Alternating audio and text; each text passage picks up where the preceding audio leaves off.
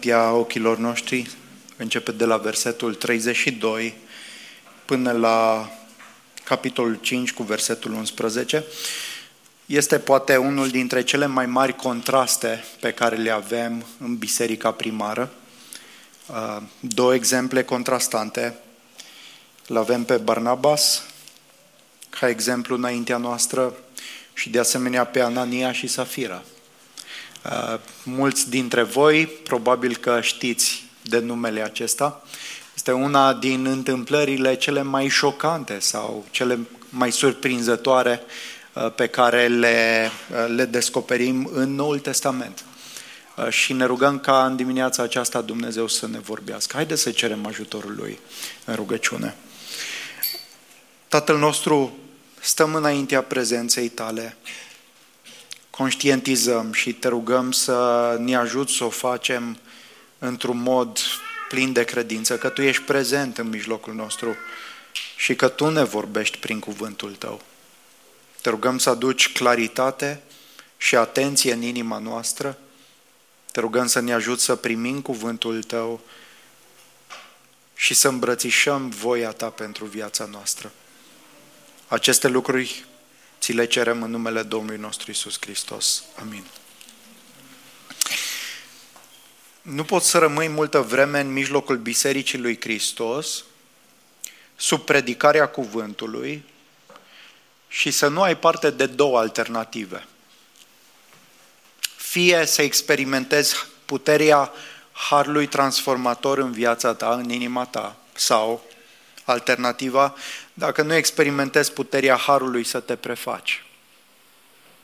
Și aș vrea să subliniez această realitate. Fie sub predicarea cuvântului lui Dumnezeu în contextul bisericii, fie experimentezi ceva supranatural la nivel de inimă, fie ajungi să te prefaci. Nu poți să stai multă vreme în biserică fără una din aceste două opțiuni. Dumnezeu este interesat de inima fiecăruia prezent în contextul bisericii și El dorește ca oamenii să fie schimbați lăuntric, din mintea, din inima lor, în mod profund și real. Până acum în Cartea Fapte a fost sau este relativ ușor să citind Cartea Fapte să ne concentrăm pe pe semne și minuni puternice și pe mulțimile de oameni atrași la Dumnezeu prin Evanghelie și să neglijăm ceea ce este în interior, ceea ce se întâmplă în lăuntrul nostru, în inima noastră, în caracterul nostru. Și după cum spuneam în, în textul pe care îl vom citi imediat, avem două exemple contrastante care pun în lumină experiența aceasta măriață a Harului Transformator dar pe de altă parte și încercarea de a mima această experiență în contextul bisericii. Și mesajul intitulat este următorul, generozitatea Harului sau ispita ipocriziei. Generozitatea Harului sau ispita ipocriziei, pentru că ne vom găsi fie într-o experiență, fie în alta. Fie experimentăm ceea ce Dumnezeu intenționează prin Duhul Sfânt în schimbarea inimii noastre, fie devenim ipocriți. Și haideți să ne uităm la textul nostru. Fapte 4, încep citirea de la versetul 32. Mulțimea celor ce crezuseră era una în inimă și în gând – și niciunul nu spunea că vreunul dintre bunurile lui este a lui, ci aveau toate în comun. Apostolii depuneau mărturie cu mare putere despre învierea Domnului Isus și un mare har era peste toți.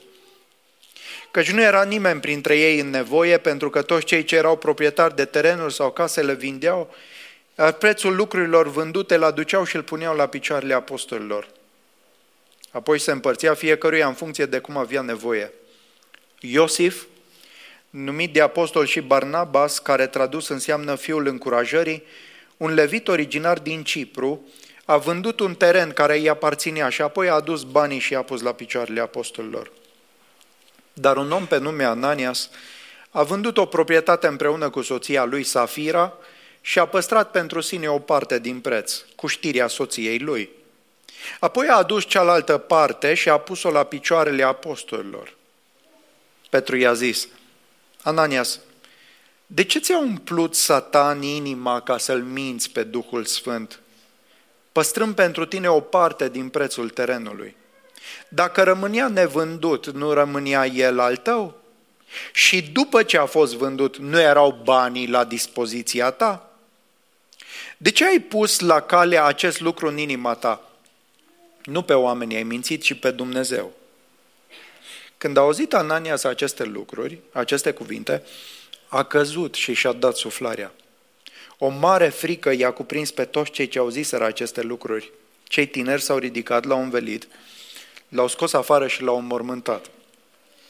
Cam după trei ore a intrat și soția lui fără să, știe ce se, fără să știe ce se întâmplase. Petru a întrebat-o, spune-mi, cu atât ați vândut terenul? Ea i-a răspuns, da, cu atât. Atunci Petru i-a zis, de ce v-ați înțeles între voi să-l puneți la încercare pe Duhul Domnului? Iată, picioarele celor ce l-au mormântat pe soțul tău sunt la ușă și te vor duce și pe tine. Atunci a căzut deodată la picioarele lui și și-a dat suflarea. Când au intrat tinerii, au găsit-o moartă. I-au dus-o afară și au mormântat-o lângă soțul ei. O mare frică a cuprins toată biserica și pe toți cei ce auziseră aceste lucruri. Până aici cuvântul Domnului. Amin. Textul acesta este intrigant. Este intrigant din două perspective. Și din perspectiva pozitivă, ni se pare uimitor, surprinzător, este parcă e deosebit și în perspectiva pozitivă și după aceea e deosebit și în perspectiva negativă. Nu ne-am fi așteptat ca așa ceva să se întâmple în contextul bisericii primare de atunci. O judecată drastică. Și ne, ne pune într-o dificultate pentru că este atipic față de experiența obișnuită, regulată a bisericii. Și cred că există un scop pentru care Dumnezeu a inspirat și ne-a dat aceste relatări în Scriptură. Pentru ca să înțelegem că, și vom veni vom reveni la acest lucru, ca să înțelegem că Dumnezeu este suveran și că Dumnezeu lucrează în moduri surprinzătoare și că El vrea să ne atragă atenția la anumite lucruri cu toată seriozitatea. Primul lucru pe care am vrea să-l subliniem în dimineața asta și care este prezent în text este harul generozității în biserică, un, un har surprinzător, o generozitate ieșită din comun. Nu? Observați versetele 32 la 37 și avem o descriere succintă a vieții interioare a bisericii. Haideți să recitim. Mulțimea celor ce, crezusă, celor ce crezuseră era una în inimă și în gând și niciunul nu spunea că vreunul dintre bunurile lui este a lui ce aveau toate în comun. Apostolii depuneau mărturie cu mare putere despre învierea Domnului Isus și un mare har era peste toți. Căci nu era nimeni printre ei în nevoie, pentru că toți cei ce erau proprietari de terenuri sau case le vindeau, iar prețul lucrurilor vândute îl aduceau și îl puneau la picioarele apostolilor, apoi se împărțea fiecăruia în funcție de cum avea nevoie. Și mai apoi avem exemplul lui Iosif, la care vom reveni. Descrierea aceasta este foarte asemănătoare cu cea din Fapte 2, de la versetul 42 la 47. Uh, nu mai citind tot textul, îl avem afișat, dar versetul 43, observați, fiecare suflet era plin de frică, prin apostol se făceau multe minuni și semne, toți cei ce credeau erau împreună și aveau toate în comun. Ei își vindeau proprietățile și averile, iar banii împărțeau între ei în funcție de cum avea nevoie fiecare.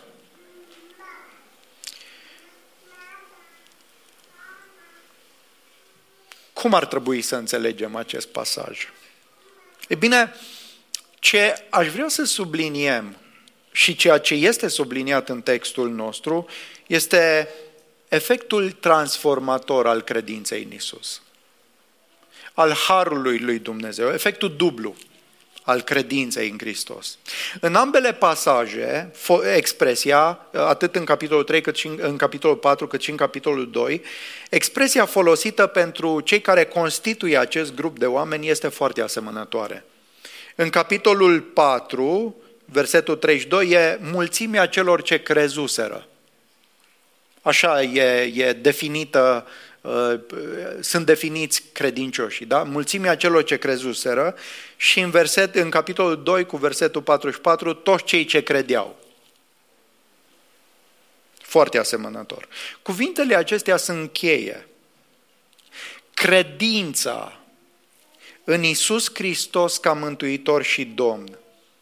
Încrederea în Isus pentru tot ce ai nevoie satisfacția și bucuria cu la tot ce este Dumnezeu în Hristos. Aceasta este cheia pentru tot ceea ce se petrece în istorisirea noastră. Toți cei ce credeau, toți cei ce și-au pus încrederea în Hristos ca mântuitor, toți cei ce au experimentat ceva la nivel de inimă, toți cei pentru care Isus a devenit comoara lui Dumnezeu. Toți cei ce s-au întors de la viața lor de altă dată și au descoperit în Isus Hristos o satisfacție și o bucurie nemai întâlnite. Toți aceștia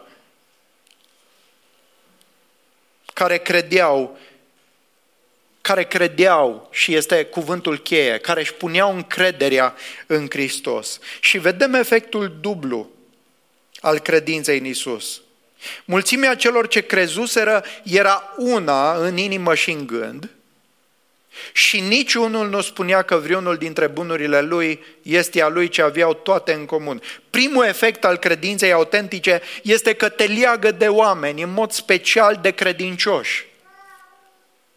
Deși era vorba de o mulțime, aceștia ni se spune cei ce credeau, cei ce crezuseră, erau una în inimă și în gând. Este ceea ce Isus spunea despre ucenici în Evanghelie, că ei vor fi una, că se vor iubi unii pe alții și astfel lumea va cunoaște că sunt în adevăr ucenicii. Să-i citiți în Ioan capitolul 13 și în Ioan capitolul 17. Unirea noastră cu Hristos prin credință ne unește cu oamenii din jurul nostru, cu frații noștri în dragoste. Ce anume realizează dragostea dintre frați.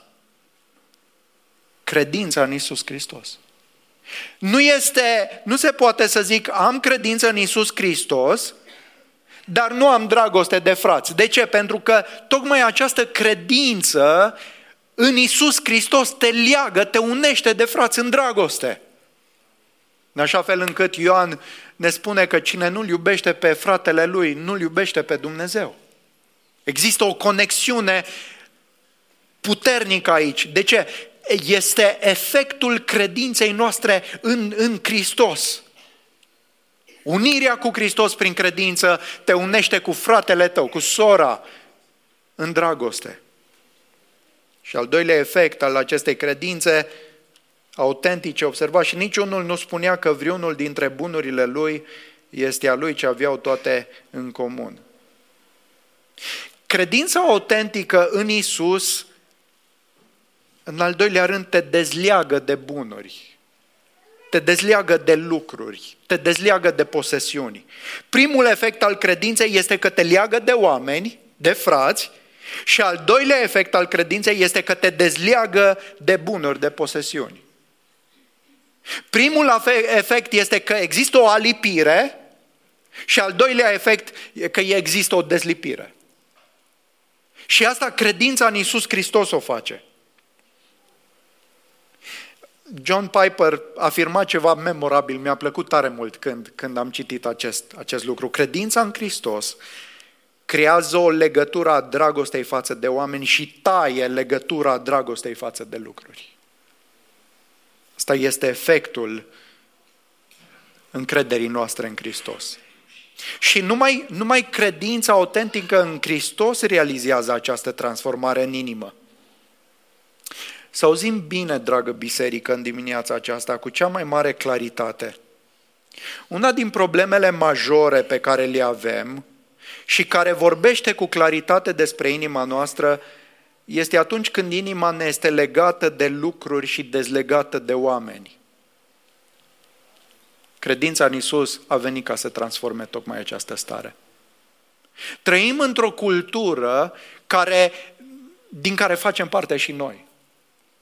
O cultură în care punem preț pe lucrurile pe care le avem, pe posesiunile, pe realizările noastre și ne justificăm și spunem, dar e munca mea, e realizarea mea, e ce am obținut cu sudoarea frunții. Însă oamenii aceștia care crezuseră aveau un mod nou de a privi posesiunile. Nu le mai iubeau. Nu mai erau legați de ele și în consecință nu mai ziceau că sunt ale lor. Acum trebuie să clarificăm câteva aspecte. Nu înseamnă că nu mai aveau nimic în proprietate. Da, textul la, la, la prima vedere ar putea să semnaleze un fel de comunism, să sugereze un fel de comunism în care credincioșii nu mai aveau eh, nicio proprietate, au vândut toate proprietățile și trăiau în comun. O să vedem că nu acesta este cazul. Da? Dar ei priveau într-un mod nou posesiunile pe care le, le aveau. Nu o mai priveau ca fiind exclusiv al lor pentru că nu mai erau legați de ele. Nu le mai iubeau în mod egoist, ci le vedeau ca mijloace prin care ceilalți să se bucure de ele. Cum ar fi să ne privim casele în felul acesta? Ca o posesiune de care nu mai suntem legați, ca fiind a noastră, legal, dar nemai fiind văzută ca fiind a noastră, ci ca un bun de folos pentru alții. Și să căutăm din casele noastre să facem niște case ospitaliere, niște case în care Hristos să fie înălțat și oamenii să fie primiți. Cum ar fi să ne privim mașinile ca fiind mijloace prin care să-i ajutăm pe ceilalți? Și cum ar fi să ne privim banii pe care i-am câștigat i-am câștigat ca pe o resursă prin care și nevoile altora să fie acoperite. Asta se întâmplă în biserica primară. Ca efect al încrederii lor în Isus Hristos. Dar mai apoi vedem o realizare a Harului lui Dumnezeu prin credință. Și trebuie să fim atenți la acest lucru. Această capacitate de a privi lucrurile nu poate fi impusă nu poate fi reglementată, ci ea este o realizare a harului lui Dumnezeu în inima noastră, care este turnat peste noi prin credință. Pentru că nu vedem că biserica a dat vreo regulă sau vreun ordin sau vreo, vreo lege în care să spună, ok, dacă vrei să fii parte din biserică, trebuie să-ți vinzi proprietățile. Nu. Nu exista regula aceasta. Nu exista nicio reglementare în privința aceasta.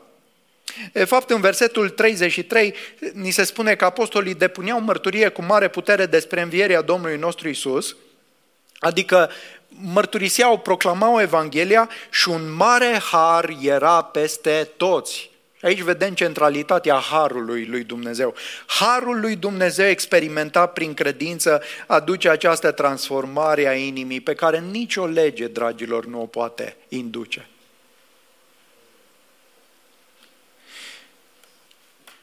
Nici o poruncă nu te poate face sau nu poate realiza ceea ce numai Harul lui Dumnezeu în inima noastră poate realiza.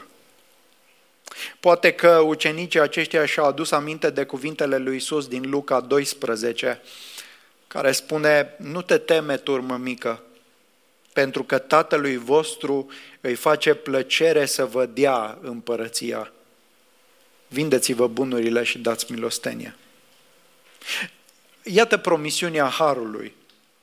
Tatălui vostru îi face plăcere să vă dea împărăția. Aveți ceva mai bun. Aveți ceva mai glorios. Ați primit deja gloria, împărăției lui Dumnezeu în inima voastră, lui Dumnezeu îi face plăcere să vă dea împărăția glorioasă și eternă a Fiului Său. Nu te teme, nu te îngrijora. Nu căuta să-ți clădești siguranța pe posesiunile pământești. Fii liber față de ele, vindeți-le, dați-le milostenie. Așa că ni se spune că biserica primară a făcut exact acest lucru. Versetele 34 la 35, nu era nimeni printre ei nevoie, pentru că toți cei ce erau proprietari de terenuri sau case le vindeau, iar prețul lucrurilor vândute îl aduceau și îl puneau la picioarele apostolilor, apoi se împărțea fiecăruia în funcție de cum avea nevoie. Exista o preocupare față de frații aflați în nevoie. Iar în mod surprinzător, unii și-au vândut proprietățile pentru a acoperi nevoile concrete ale fraților. Vreau să clarificăm din nou, nu înseamnă că toți și-au vândut toate proprietățile. Da? Chiar dacă a, a, textul zice toți cei ce erau proprietari, este o... E, ceea ce face Luca aici este să, să sumarizeze și să, și să pună situația uh, într-un, într-un, într-un mod hiperbolic.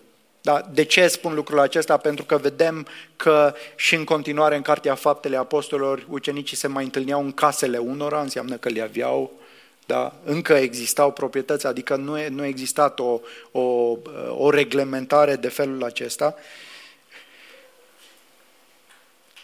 Și de asemenea nu făceau asta pentru că existau reguli ale bisericii sau pentru că au dat vreo lege prin care să se renunțe la proprietăți. Și cum spuneam, legea nu va reuși niciodată să dea naștere la o asemenea lucrare a Harului, ci numai credința în Isus Hristos.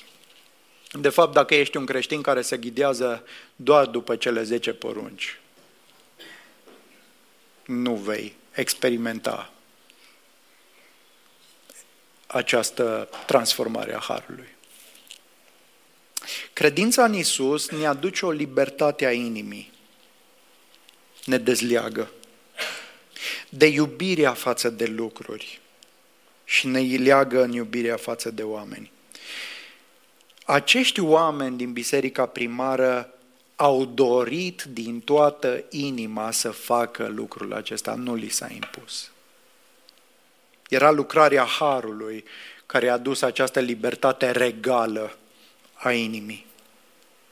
Și mai târziu, când citim despre confruntarea lui Anania de către Petru, putem observa libertatea acestei generozități și trebuie să o subliniem. În, în capitolul 5 cu versetul 4, Petru îi spune lui Ananias, dacă rămânea nevândut, nu rămânea el al tău?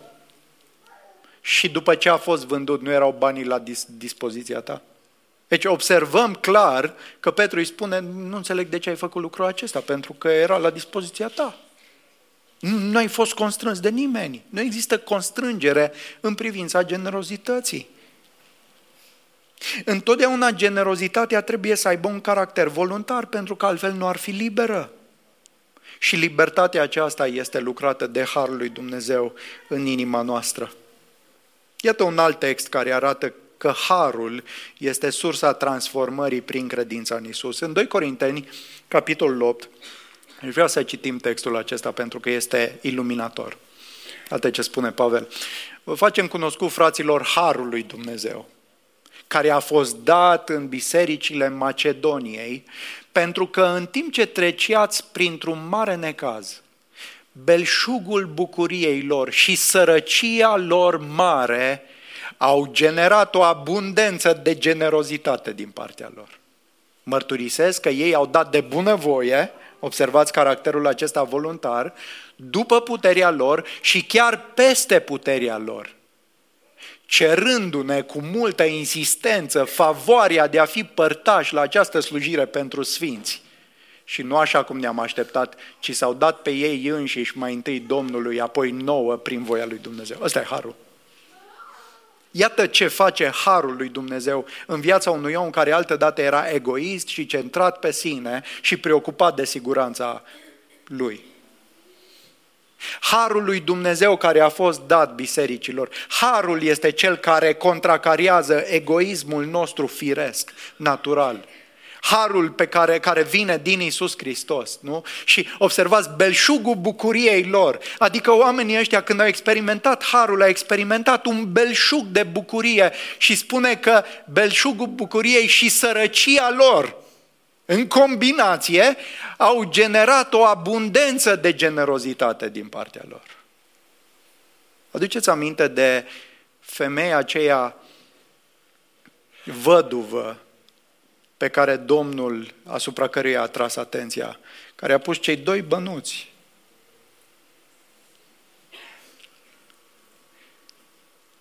Harul te face să fii generos. Nu, nu, nu ce ai sau ce nu ai. Nu dacă aș avea, aș da. Nu va exista așa ceva. Harul lui Dumnezeu în inima ta și în inima mea mă face să devin în felul acesta. Dar de bunăvoie, nu constrânși de alții, după puterea lor și chiar peste puterea lor. Adică generozitatea lor era dincolo de o așteptare oarecare. Chiar peste puterea lor cerându-ne cu multă insistență favoarea. Observați cum văd oamenii care au harul lui Dumnezeu în inimă. O favoare de a fi părtași la această slujire pentru Sfinți. De ce? Pentru că s-au dat pe ei înșiși Domnului, apoi nouă prin voia lui Dumnezeu. Ei bine, când vezi astfel de texte, nu poți să nu privești la inima ta, nu poți să nu privezi la inima mea și să zic, Doamne, ce se întâmplă cu mine? Ce se întâmplă cu mine când calculez și trag linii și cu virgulă și, și atunci când dăruiesc, păi să vedem, păi la final, păi nu mi-ajunge, păi nu știu cum, păi acum e o perioadă plină, altă dată, cândva, când o să fie mai bine. Ce se întâmplă cu inima noastră? Ce se întâmplă când vine vorba de alții, că suntem așa de preocupați să vedem dacă chiar este nevoie și că oricum o duce bine, dar când e vorba de noi, suntem lejeri în felul în care cheltuim. Ce se întâmplă? Nu e o lege care să te ajute la asta. Poți să zici, dar nu-s dator. Însă Harul lui Dumnezeu, Evanghelia, te confruntă. Și de fapt în 2 Corinteni, capitolul 8, uh, nu am uh, pe slide lucrul acesta, dar, dar Apostolul Pavel, după ce vorbește de generozitatea bisericilor din Macedonia, spune în versetul 8 uh, și 9, nu vă spun aceasta ca pe o poruncă, ci testez prin râvna altora sinceritatea dragostei voastre. Sinceritatea dragostei voastre. Și versetul 9, voi cunoașteți harul Domnului nostru Isus Hristos, care, deși a fost bogat, de dragul vostru, a devenit sărac pentru ca voi să vă îmbăgățiți prin sărăcia Lui. No, a, asta e Evanghelia, asta e cheia. Să înțelegi că Isus Hristos, având bogăția slavei și totul la dispoziția Lui, ne spune că a devenit sărac. A renunțat la toată gloria aceasta, a venit în pământul acesta mizerabil, plin de suferință, plin de boală. A trăit într-o familie săracă, s-a născut într-o iesle, respins. A trăit și n-a avut unde să-și plece capul. Și a murit pe o cruce. De ce? S-a sărăcit ca să mă îmbogățească pe mine. Eu egoistul, eu omul care sunt centrat pe sine. Hristos a făcut lucrul acesta. Și când înțelegi lucrul acesta, când înțelegi valoarea Harului lui Dumnezeu, trebuie ca ceva să se schimbe în inimă. Nu poți să nu fii mișcat când îmbrățișezi această realitate cu credință. Și Barnabas este unul dintre aceștia. Un exemplu. Luca ne dă un exemplu concret de, de libertatea generozității față de oameni. Iosif, un levit originar din Cipru, a primit din partea apostolilor un alt nume. Nu era, Barnabas nu era numele lui, era Porecla. Tu ești Barnabas. Ce înseamnă Barnabas? Fiul încurajării. Îl scoate în evidență. Ni se spune mai târziu în Cartea Faptele, vom vedea în, în capitolul 11, că era un om bun, un om plin de Duhul Sfânt și de credință, un lider matur care a experimentat Harul lui Dumnezeu în inimă și de-a lungul cărții fapte, aflând despre Barnabas că este un om constant, un om consecvent, un om perseverent, este cel care îl aduce, îl introduce pe Saul, de care se temeau ucenicii, îl introduce apostolilor, face legătura. Este tot omul care îl ajută pe, pe Pavel în călătoriile sale misionare. Este cel care încearcă să reconcilieze. Și acesta și-a vândut un teren și banii i-a pus la picioarele apostolilor. De bună voie, cu toată inima, fără nicio pretenție, fără niciun control. Asta e un exemplu al unui om asupra căruia Harul a lucrat. Dar Luca ne avertizează imediat asupra unui alt exemplu, la fel de deosebit. Pentru că și în această biserică evlavioasă s-a strecurat ispita ipocriziei ca în orice altă biserică. Adică să nu vă imaginați, să nu ne imaginăm că sunt biserici extraordinare și totul e pozitiv și după aceea sunt biserici teribile și negative și totul e negativ. Nu. Adesea există un mix și avem pe Anania și Safira. Și în versetele, primele două versete, în capitolul 5, avem ispita aceasta a ipocriziei în biserică, nu? Uh, dar un om pe nume Anania s-a vândut o proprietate împreună cu soția lui, Safira, și a păstrat pentru sine o parte din preț, cu știrea soției lui. Apoi a dus cealaltă parte și a pus-o la picioarele apostolilor. Dacă nu ai experimentat o inimă transformată, dacă nu ai experimentat transformarea aceasta a Harului, alternativa este să o mimezi. Să încerci să pari că ai transformarea aceasta. Să încerci să pari că ești evlavios, să pui o mască și să te încadrezi. De ce au făcut lucrul acesta? Anania, Anania sau Ananias și Safira au văzut ceea ce se petrecea în biserică, au văzut generozitatea Harului. Probabil respectul, stima pe care Barnabas le-a câștigat din partea bisericii, din partea celor din jur. Spune, inima lor însă nu era captivată de gloria Evangheliei. Adică ei nu au experimentat acea satisfacție în ceea ce este Dumnezeu pentru ei în Hristos. Nu le-au văzut pe Hristos ca fiind comoara supremă, ca fiind cel care este suficient. Însă au fost preocupați de renumele și de imaginea omului evlavios. Mă, ești apreciat când faci bine, nu-i așa? Ești văzut de oameni. Oamenii pot să, bă, om bun, uite, doreau un loc vizibil, doreau aprecierii, s-au, s-au gândit că nu ar fi rău să pară și ei generoși înaintea altora. Și textul ne spune că s-au înțeles între ei, de acasă, soț, soție, să vândă o proprietate, păstreze o parte din preț, cealaltă să o pună la picioarele apostolilor. Însă Dumnezeu, printr-un act surprinzător a judecății sale divine, și asta e de-a dreptul surprinzător, a descoperit inima acestor oameni – Petru a înțeles ce se întâmplă. La versetul 3 ne spune, Petru i-a zis, Ananias, de ce ți-a umplut satan inima ca să-l minți pe Duhul Sfânt, păstrând pentru tine o parte din prețul terenului? Dacă rămânea nevândut, nu rămânea el al tău? Și după ce a fost vândut, nu erau banii la dispoziția ta? De ce ai pus la cale acest lucru în inima ta? Nu pe oameni ai mințit, ci pe Dumnezeu. Când a auzit Ananias aceste cuvinte, a căzut și și-a dat suflarea. O mare frică i-a cuprins pe toți cei ce au ziseră aceste lucruri. Cei tineri s-au ridicat, l-au învelit, l-au scos afară și l-au mormântat. Cam după trei ore vine soția lui, nu? Fără să știe ce se întâmplase, și pentru o întreabă și pe ea, spune cu atât ați vândut terenul? Ea i-a răspuns, da, cu atât. Atunci Petru i-a zis, De ce v-ați înțeles între voi să-L puneți la încercare pe Duhul Domnului? Iată, picioarele celor ce l-au mormântat pe soțul tău sunt la ușă și te vor duce și pe tine. Atunci a căzut deodată la picioarele lui și și-a dat suflarea. Când au intrat tinerii, au găsit-o moartă, i-au dus-o afară și au mormântat-o lângă soțul ei.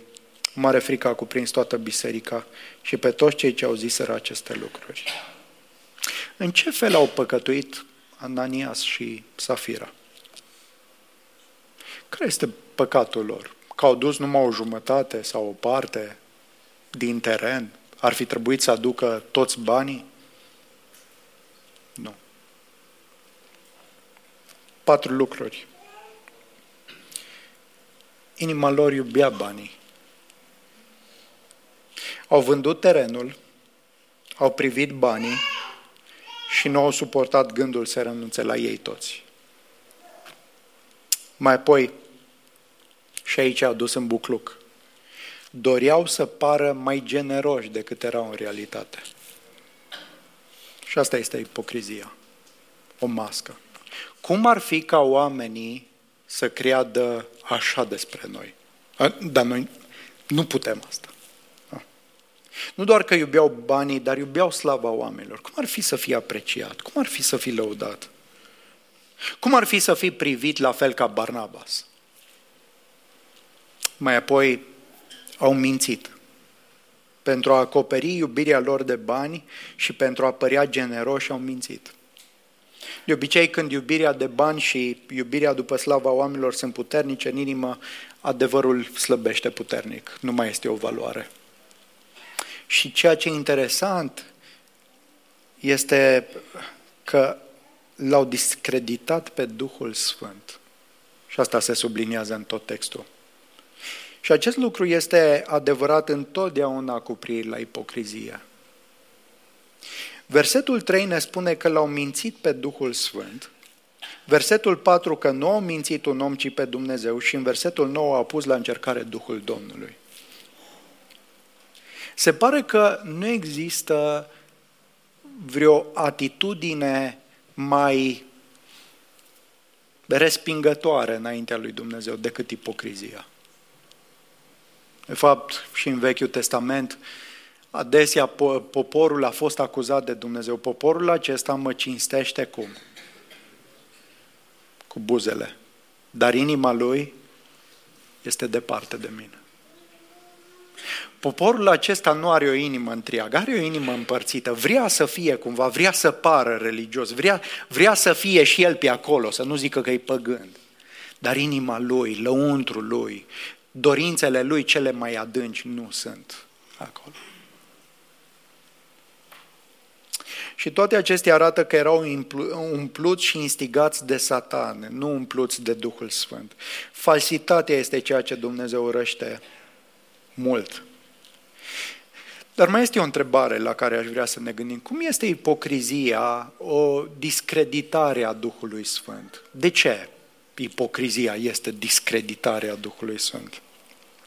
Sunt trei variante uh, pe care le-am citit de la un comentator și aș vrea să le uh, subliniez și eu. O variantă este că nu au crezut că Duhul Sfânt este prezent în biserică.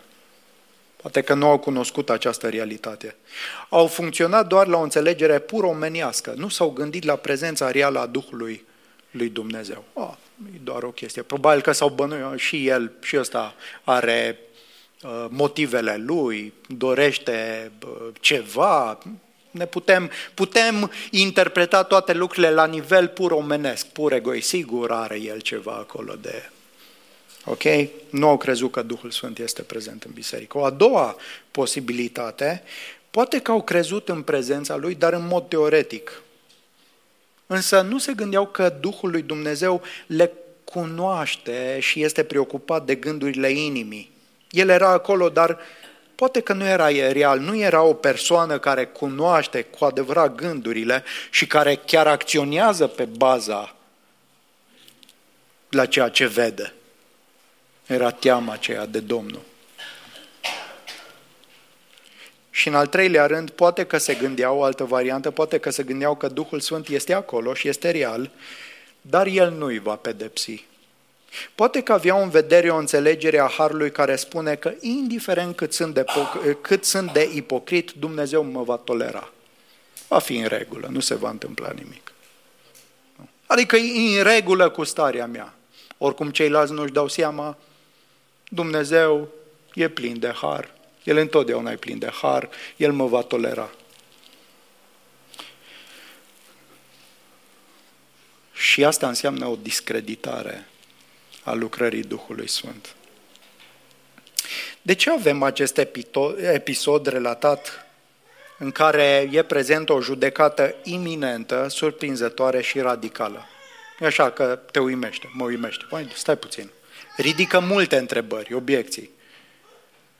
Petru, nu putea să fie el mai milostiv, așa arată el harul lui Dumnezeu. Nu, nu știu, putem să, să portretizăm textul ăsta și să venim la el cu tot felul de obiecții. Nu, nu vreau să intru în toate obiecțiile sau să încerc să le răspund, dar uh, aș vrea să răspund la de ce credem, de ce cred că Dumnezeu a făcut această judecată.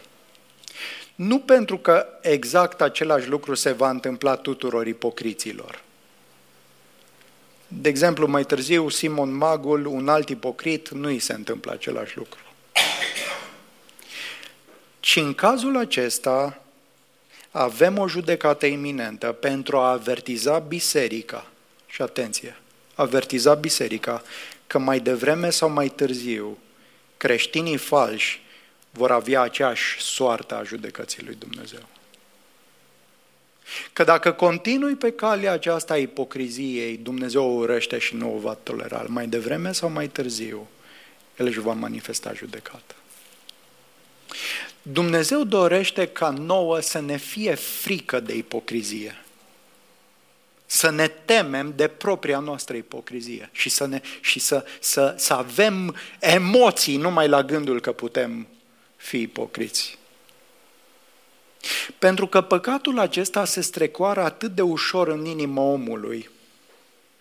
Să cauți să pari ceea ce nu ești în realitate, să dorești imaginea și locul vizibil fără transformarea autentică a credinței și a harului,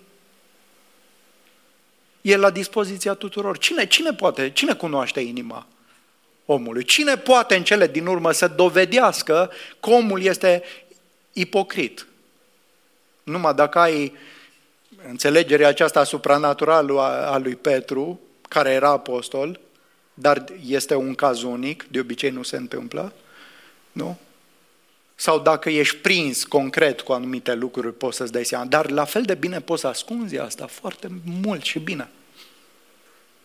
Să-ți ascunzi propriile intenții. Și e, e un păcat atât de subtil și Dumnezeu vrea să ne temem de El.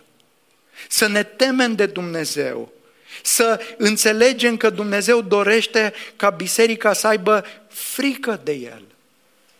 Și cred că este un mesaj pe care noi trebuie să-l auzim. Pentru că ne putem obișnui cu harul lui Dumnezeu, cu bunătatea lui Dumnezeu, neînțelegând că există și o judecată a lui Dumnezeu.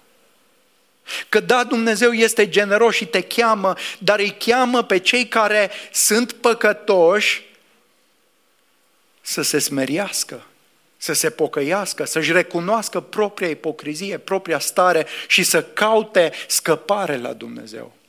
Că nu poți să o duci mult. Și oricât de mult ai duce-o, în cele din urmă Dumnezeu te va întâlni în judecata Lui.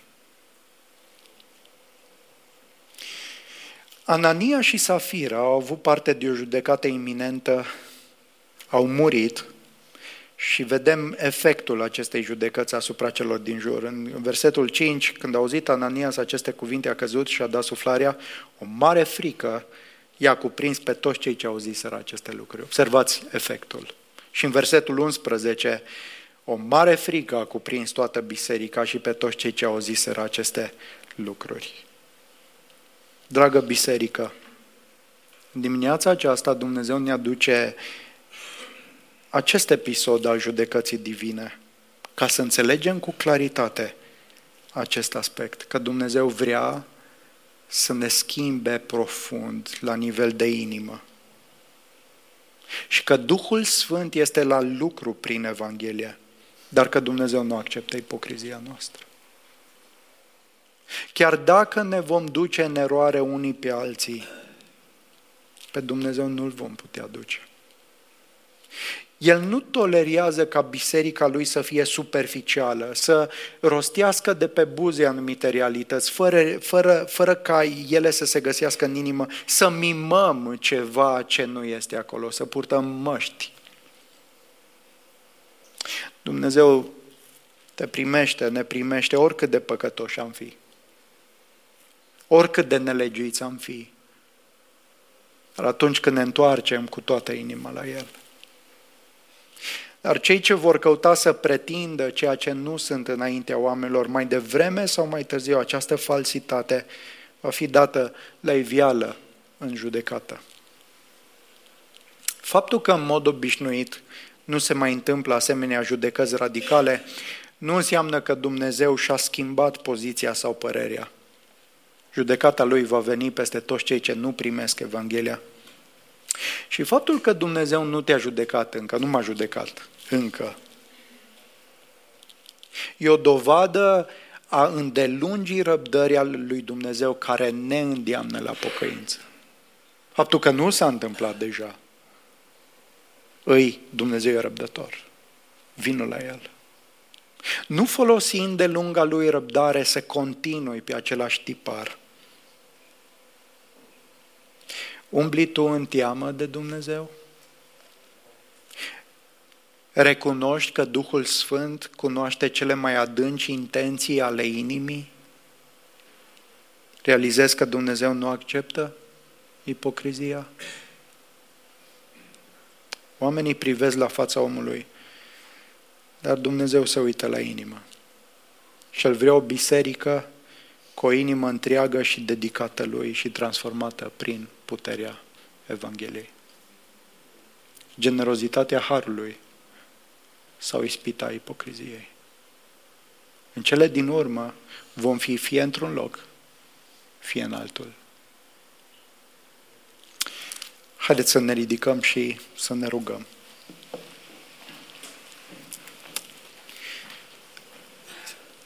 Tatăl nostru care ești în ceruri, stăm în prezența cuvântului Tău și nu doar a cuvântului Tău, dar a Duhului Tău cel Sfânt care cunoaște în întregime orice gând, înainte măcar să îl cunoaștem noi, orice vorbă, înainte ca vorba să ne vină pe buze. Tu știi când stăm jos și când ne ridicăm,